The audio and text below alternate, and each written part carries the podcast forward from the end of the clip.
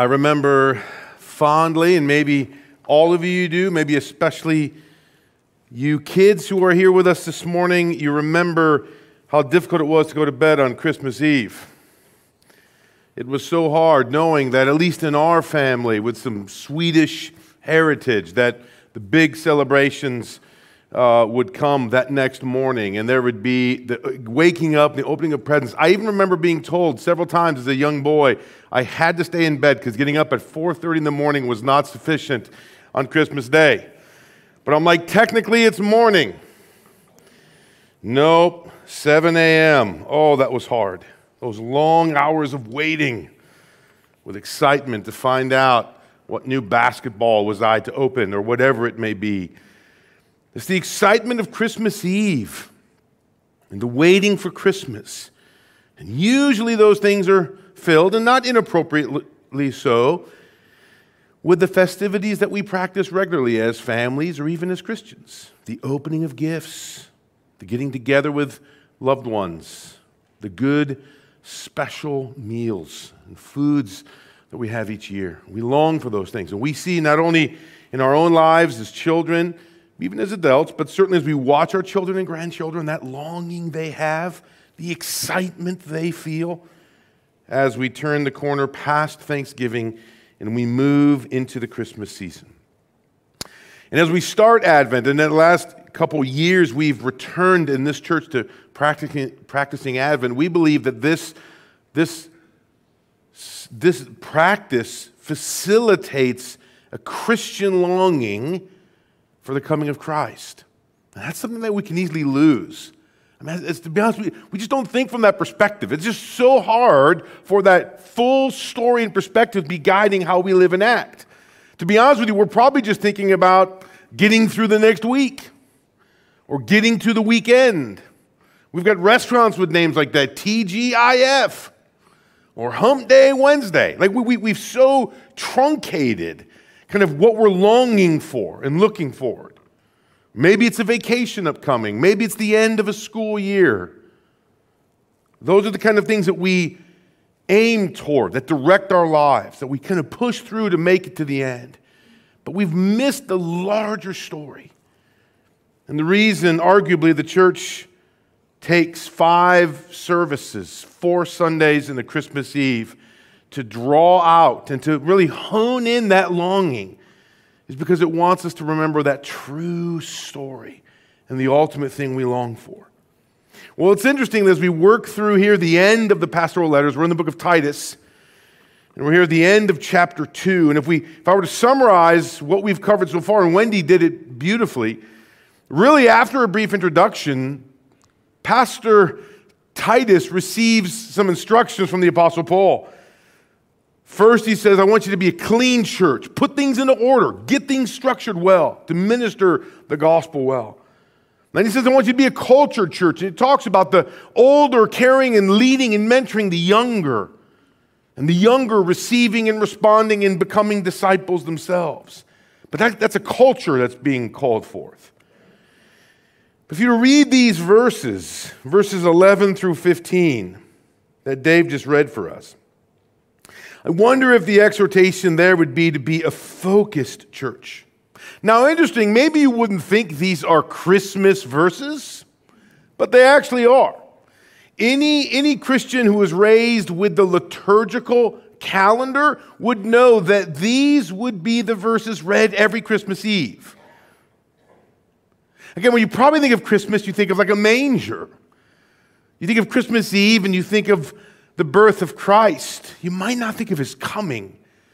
But for Christians in the liturgical churches, that is, for centuries, Christians have seen in these verses the epitome of Advent and Christmas Eve. So it is fitting that on our first Sunday of Advent, we happen to be on a very Advent focused text about the coming of Christ, both his first coming and his coming again. That is what Christmas is supposed to remind us.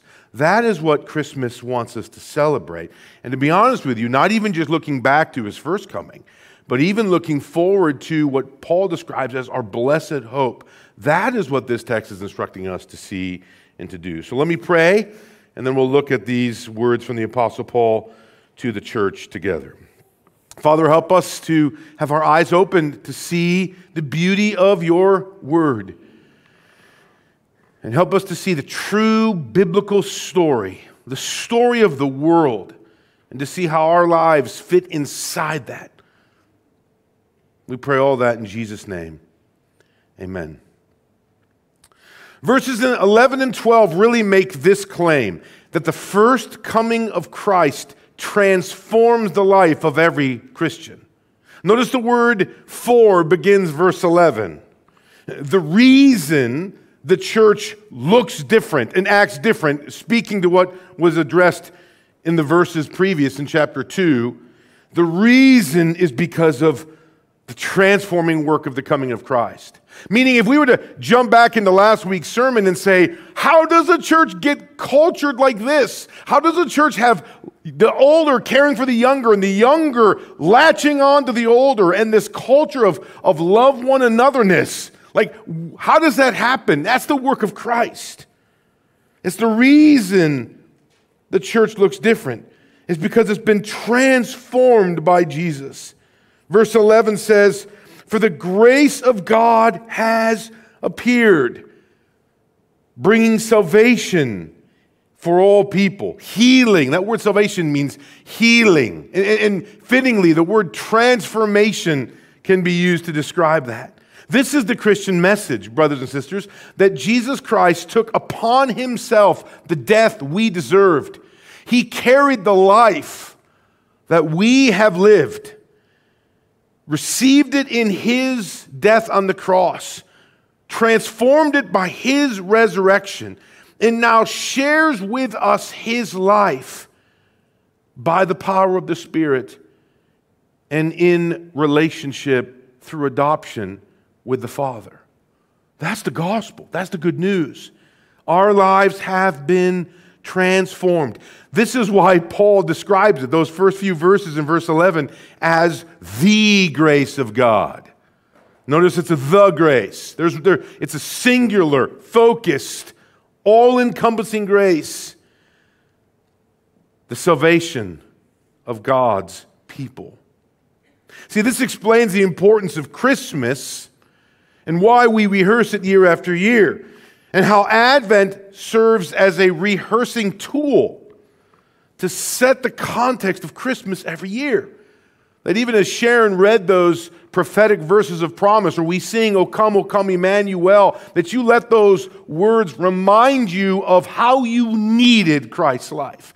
The same way that as, that, that as I was describing myself as a young boy longing for those Christmas gifts in a simple, young way, maybe you were remembering that same feeling of longing, something for which you were craving, waiting for, maybe impatiently.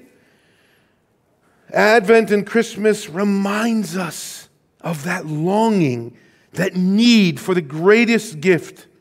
In fact, the word grace is the same root for the word gift. You could even translate verse 11 almost by saying, For the gift of God has appeared. It's Christmas morning. So, how does this change us? Because if you read verse 12, you'll see that it's not just a, a, some kind of fact of Christ coming, but it's a transformation. Look at verse 12. Training us, this grace this salvation is training us to renounce ungodliness and worldly passions and to live self controlled, upright, and godly lives in the present age. That is the gospel, the good news, the first coming of Christ, the true meaning of Christmas, trains us to live in the fullness of this new life. Like, this is the gift. The gift is this new life. And maybe, as Paul says in Colossians, it's something we want to put on. What is this change that happens? It's the removal of the chains of sin and the putting on of the fruit of our salvation, becoming like Christ. Notice how the text says renouncing ungodliness, removing, taking off like the, the mud or the dirt or the grime on your hands that you put under warm water with soap and you rinse it clean. And all through the fingers, you want to get all of that muck off before you touch your nice, clean white shirt or the food you're about to eat. You remove ungodliness and worldly passions. Those are things to which you were enchained before Christ came. And then you put on a life, end of verse 12, that is self controlled, that is upright and godly.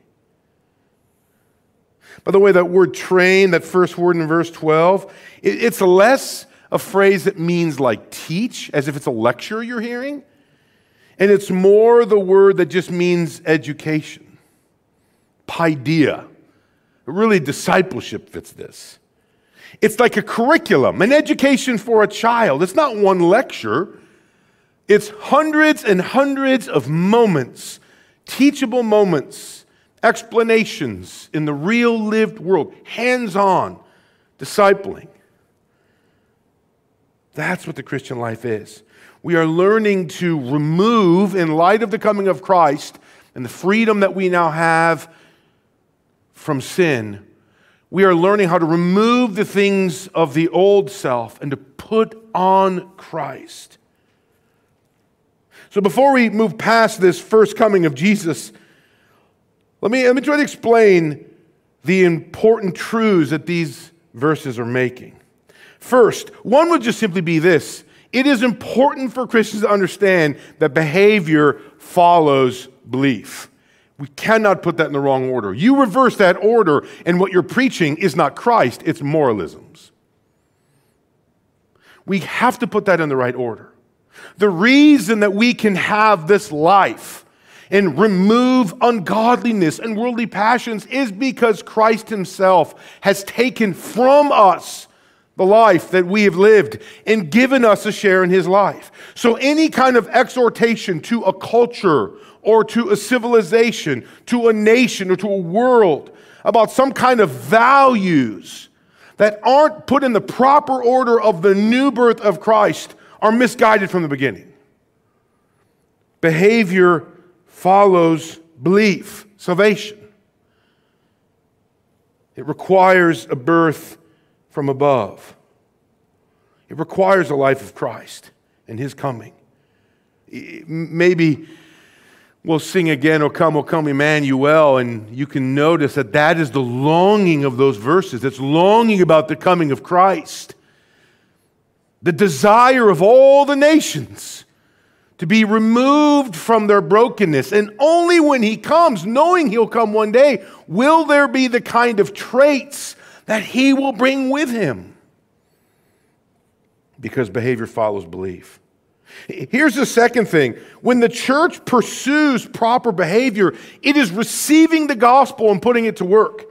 Right? As much as we want to fight against some kind of moralistic practices where we just make it about behaviors and, and, and rules, that isn't to say that there aren't morals or expectations that Christians proclaim. When the church pursues what verse 12 is saying, it is receiving the gospel. It is saying, put on Christ. Enjoy the benefits of new life by removing ungodliness and worldly passions and putting on self control, uprightness, and godliness. That is part of the blessing of the gospel. I remember I spoke with a man not too many years ago that was just adamant that the church should never make moral demands, even on a Christian. That to do so was to deny the gospel. It was to lessen Jesus to make any moral demands at all. This position historically has been called antinomianism. No law is what that word means. There can be no commands from God because the, the lordship of Jesus is eclipsed by Jesus the Savior. Some, some maybe even call it hyper grace. Like grace is such a big category that there's no place for moral commands. I remember asking him, Do you actually ever command your children or expect your children to clean their rooms? And he actually would answer me and say, No. And all he could do was go to them and urge them Um, it is in your best interest, 13 year old, that you make your bed and clean your room. But he felt he could not make any command because it would be denying the grace of his acceptance. And how to misunderstand the goodness of our King. Imagine a parent saying to a kid, I cannot command you to stay out of that road, but it is in your life's best interest to avoid oncoming cars. But to never feel like you could say it with any kind of force or strength, as if the preventing of death was the denying of grace. When the church pursues proper behavior in the right order, new birth shows itself by this putting on of the life of Christ. Our pursuit of godliness is itself receiving the gospel. Our pursuit of godliness is putting the gospel to work, is to know that our life is now grounded in Christ. The, the, last thing I think verses 11 and 12 teaches is this that a pursuit of a godly life is actually God's gift to a Christian. It is the experience of God's grace and peace. It's to know and taste and feel the goodness that we could never experience on our own. Picture this with me mentally. Picture a Christian of deep faith.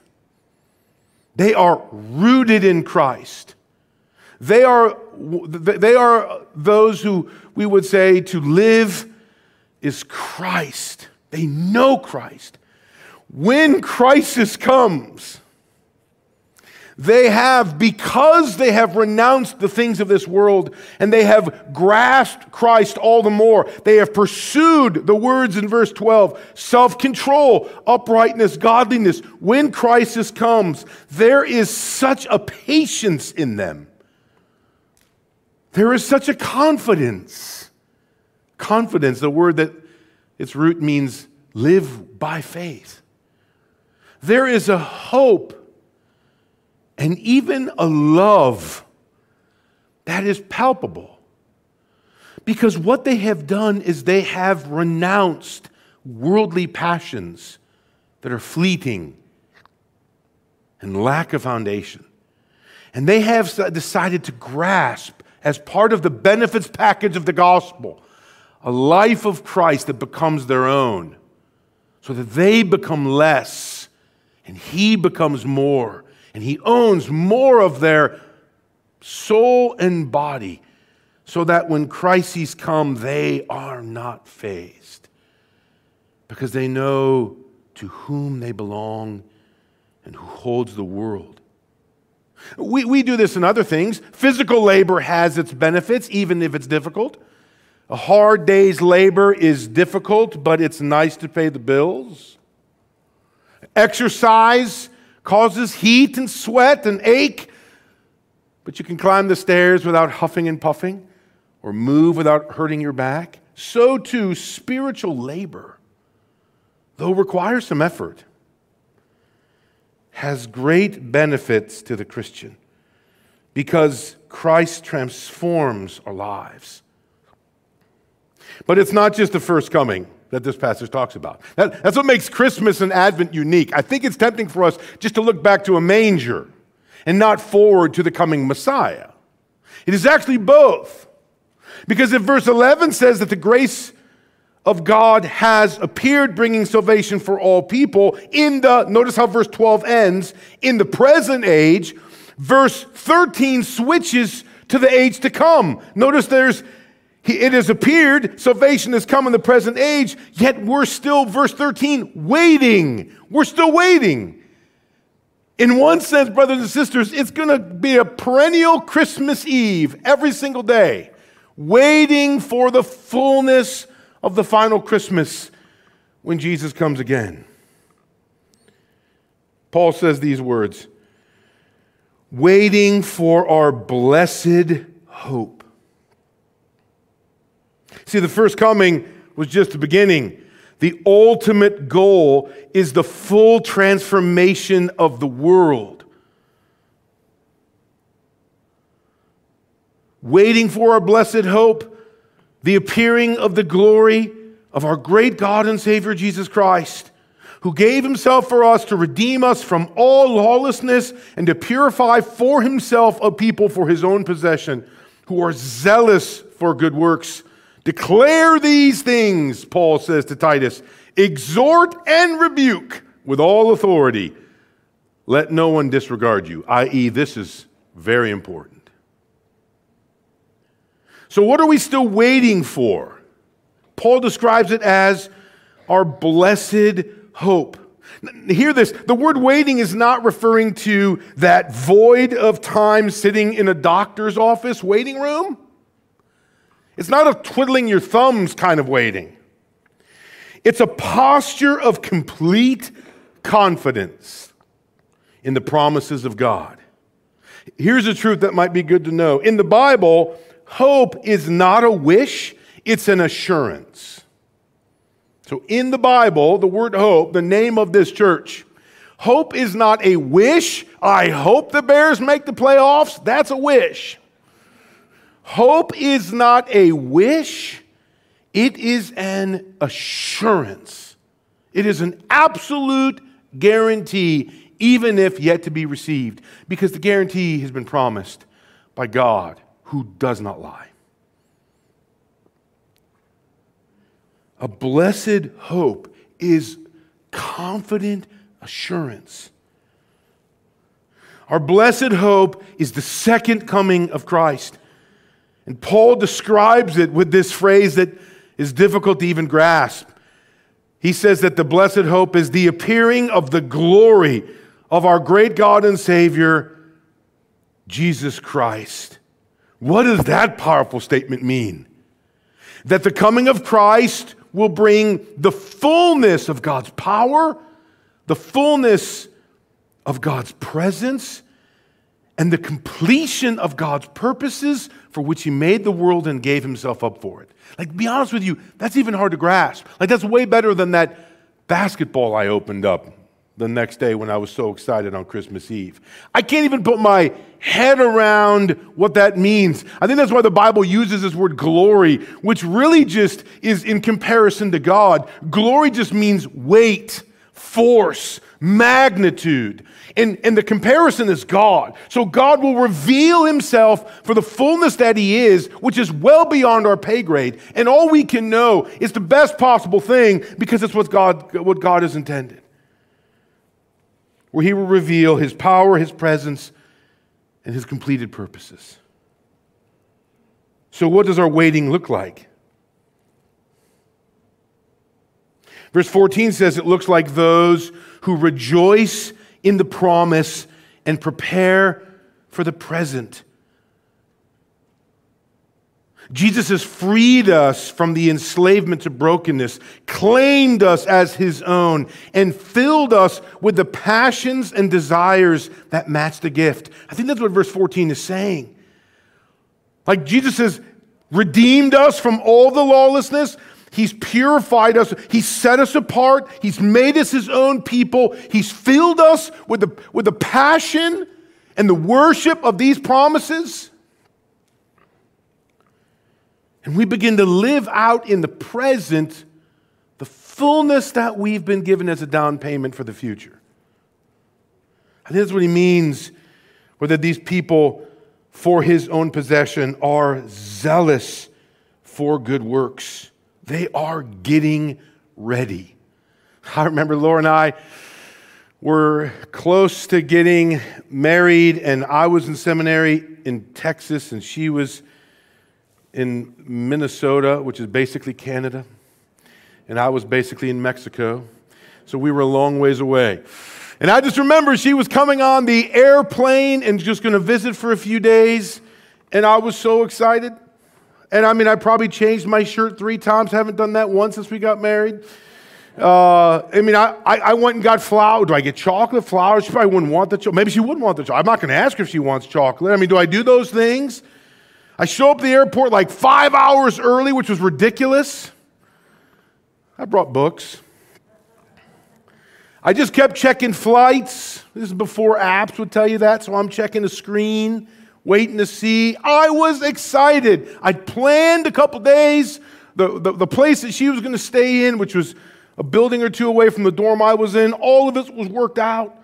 I mean, I had prepared. I was, it wasn't like, oh, here we go. I got to figure out where she's going to stay. I was excited for her to come.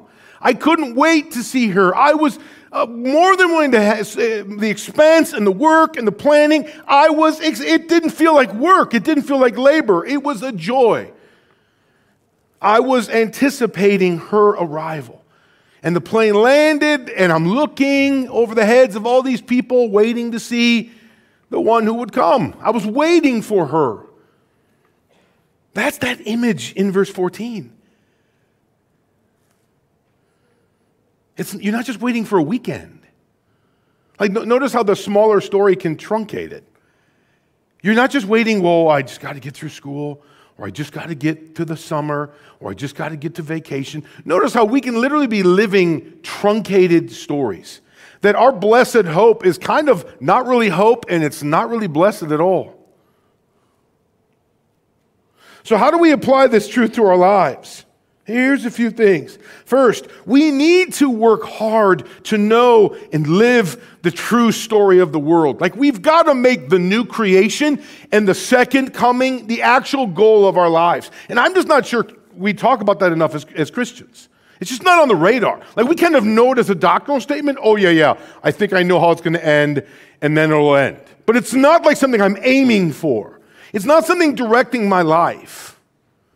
It's not something that I'm making life and even career and family decisions because the things of this world are literally lessened by the world to come. Instead, what I'm tempted to do, like all those who don't have the new birth I've had, is to live their story, put my hope into their things.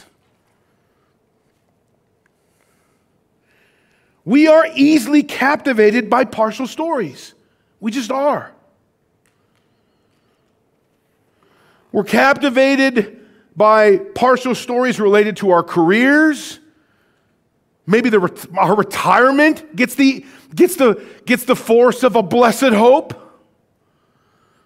We're captivated by partial stories of our own pleasure and enjoyment, a vacation, goals of this or that that are literally of the present age, but don't include the age to come. Maybe even our family. Sitting next to somebody recently at a, one of my kids' sporting events, and one of the parents said, My kids are my life. And I'm realizing, man, that is the blessed hope of a secular world. And while I would hope every Christian loves their kids, and it's a big part of their life, can a Christian say that? Christ is my life. To live is my kids. Is that what you would say? Is that what Paul said? To live is my kids. Well, then you couldn't say to die is gain, and to die is loss. Is that the secular blessed hope? If you have to say to live is Christ, then even your own babies are not the end. But we have been way too satisfied with partial stories.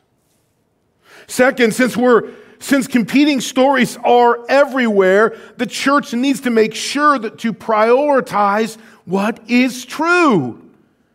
Notice verse 15. I think we could blow right past it. Like we think the passage is done, but then Paul gives this strong ex- exhortation declare these things. It's like he's grabbing Titus by the collar, pulling them close to say, I want you to preach this stuff. And listen, to some people, you need to exhort them. Like they're discouraged by the present age, you need to point them to the new creation. Others, they literally have shrines in their hearts to partial stories, and you need to rebuke them. Because you need to make sure that they know what their blessed hope is. Don't let anyone disregard you. They're not listening, hit them with a study Bible. Exhort and rebuke. Last, I, I think this fits not only Advent, but even just our regular weekly worship, which is why God commands it. Why this, more than any other thing we do in the church, this gathering on this particular morning is the most important thing. Christians need to prioritize weekly corporate worship to remember and rehearse the true story. Like we gather every week on the first day of the week the first day symbolizing the first, the beginning of the new creation. The old week has passed because Christ is resurrected and fulfilled God's week of creation. And we're waiting for the new creation. So we gather first thing, and you guys are crazy enough to even come to the 8 a.m. service. So you get up, barely got the coffee working, and the first of the very first thing you do at the beginning of the new week is you come in here week after week and you say, Christ is my life. And I want to align my life. I want to align, like GPS, I want to align my life and my the directions of my life to Jesus Christ. And you do this week after week after week because to live, to hope, to work is Christ. And we long for it. Now that's Christmas. That's Advent.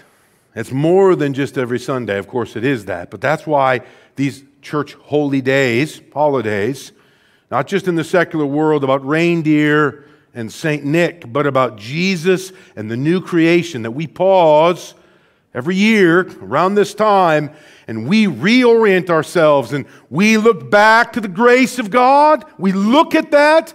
We just weep and celebrate how Christ has transformed our lives. That makes sense of all the work that we're doing, the labor. It also makes sense of the passions and the excitement and the zeal that we have for the things of God because God has so worked in us that we feel the benefits of it. And then we, in the midst of all our strife, we've got people in this room dealing with medical issues. We've got people in this room dealing with family issues, marriages, holding on by a thread, bodies that are slowly failing. We've got, we've got depression and anxiety. We've got brokenness in relationships and well beyond our own household. We've got issues in a government and in a world. We've got health and financial. We, we could list all the problems, and in the midst of that, then we, after looking back to the transforming work of Christ in our life, we look forward and we see, Oh, come, oh, come, Emmanuel. And we sing it loud, and we're holding on. And in this is the Spirit of God and this people that God has chosen for His own possession. He has bestowed us with His gift, and He says, Look there and hold fast. And we do that, we, we do that minimally every week, just in small ways as we gather. But then every time we get to this year with these candles and with these readings, we look to Emmanuel and we say, Come, come, Emmanuel, come, Emmanuel.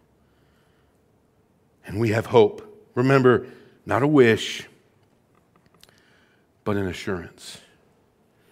For the second coming of Christ directs the life of the Christian. And I just didn't want us to miss that on the first day of Advent. And by the grace and providence of God, our text actually spoke exactly about those things. So, just as we rejoice in the first coming of Christ, so we confidently and fittingly live in light of the second coming. And if you have made a partial story the main theme of your life. Even a truncated version of Christmas that misses the reason for this season. Then maybe this text will minister to you. As it has for two Christians, four generations, as has been read on Christmas Eve, which means millions of your brothers and sisters have heard this text to give them a plumb line in the midst of crises. So to hear this text this morning. Let's pray. Father, thank you for your word, which ministers to us and guides us. Thank you for the truth of the gospel. Father, the way that your word, even just fitting, fitting our sermon series in Advent, so beautifully aligns. Father, we thank you this morning for the transforming work of Christ's first coming, and we pray that you would help us, maybe even more during this Advent season. Long and, and latch on to the second coming of Christ, that that would be the true full story that we live out. Father, I pray that especially for us as we deal with individually and even collectively so many different crises and issues. Help us to have biblical hope, not wishful thinking, but confident assurance that the grace of God that first appeared is clearly and certainly our blessed hope. Father, receive this closing song as zealous singing that springs from the transforming work and promise of Jesus Christ our Savior, we pray in His name. Amen.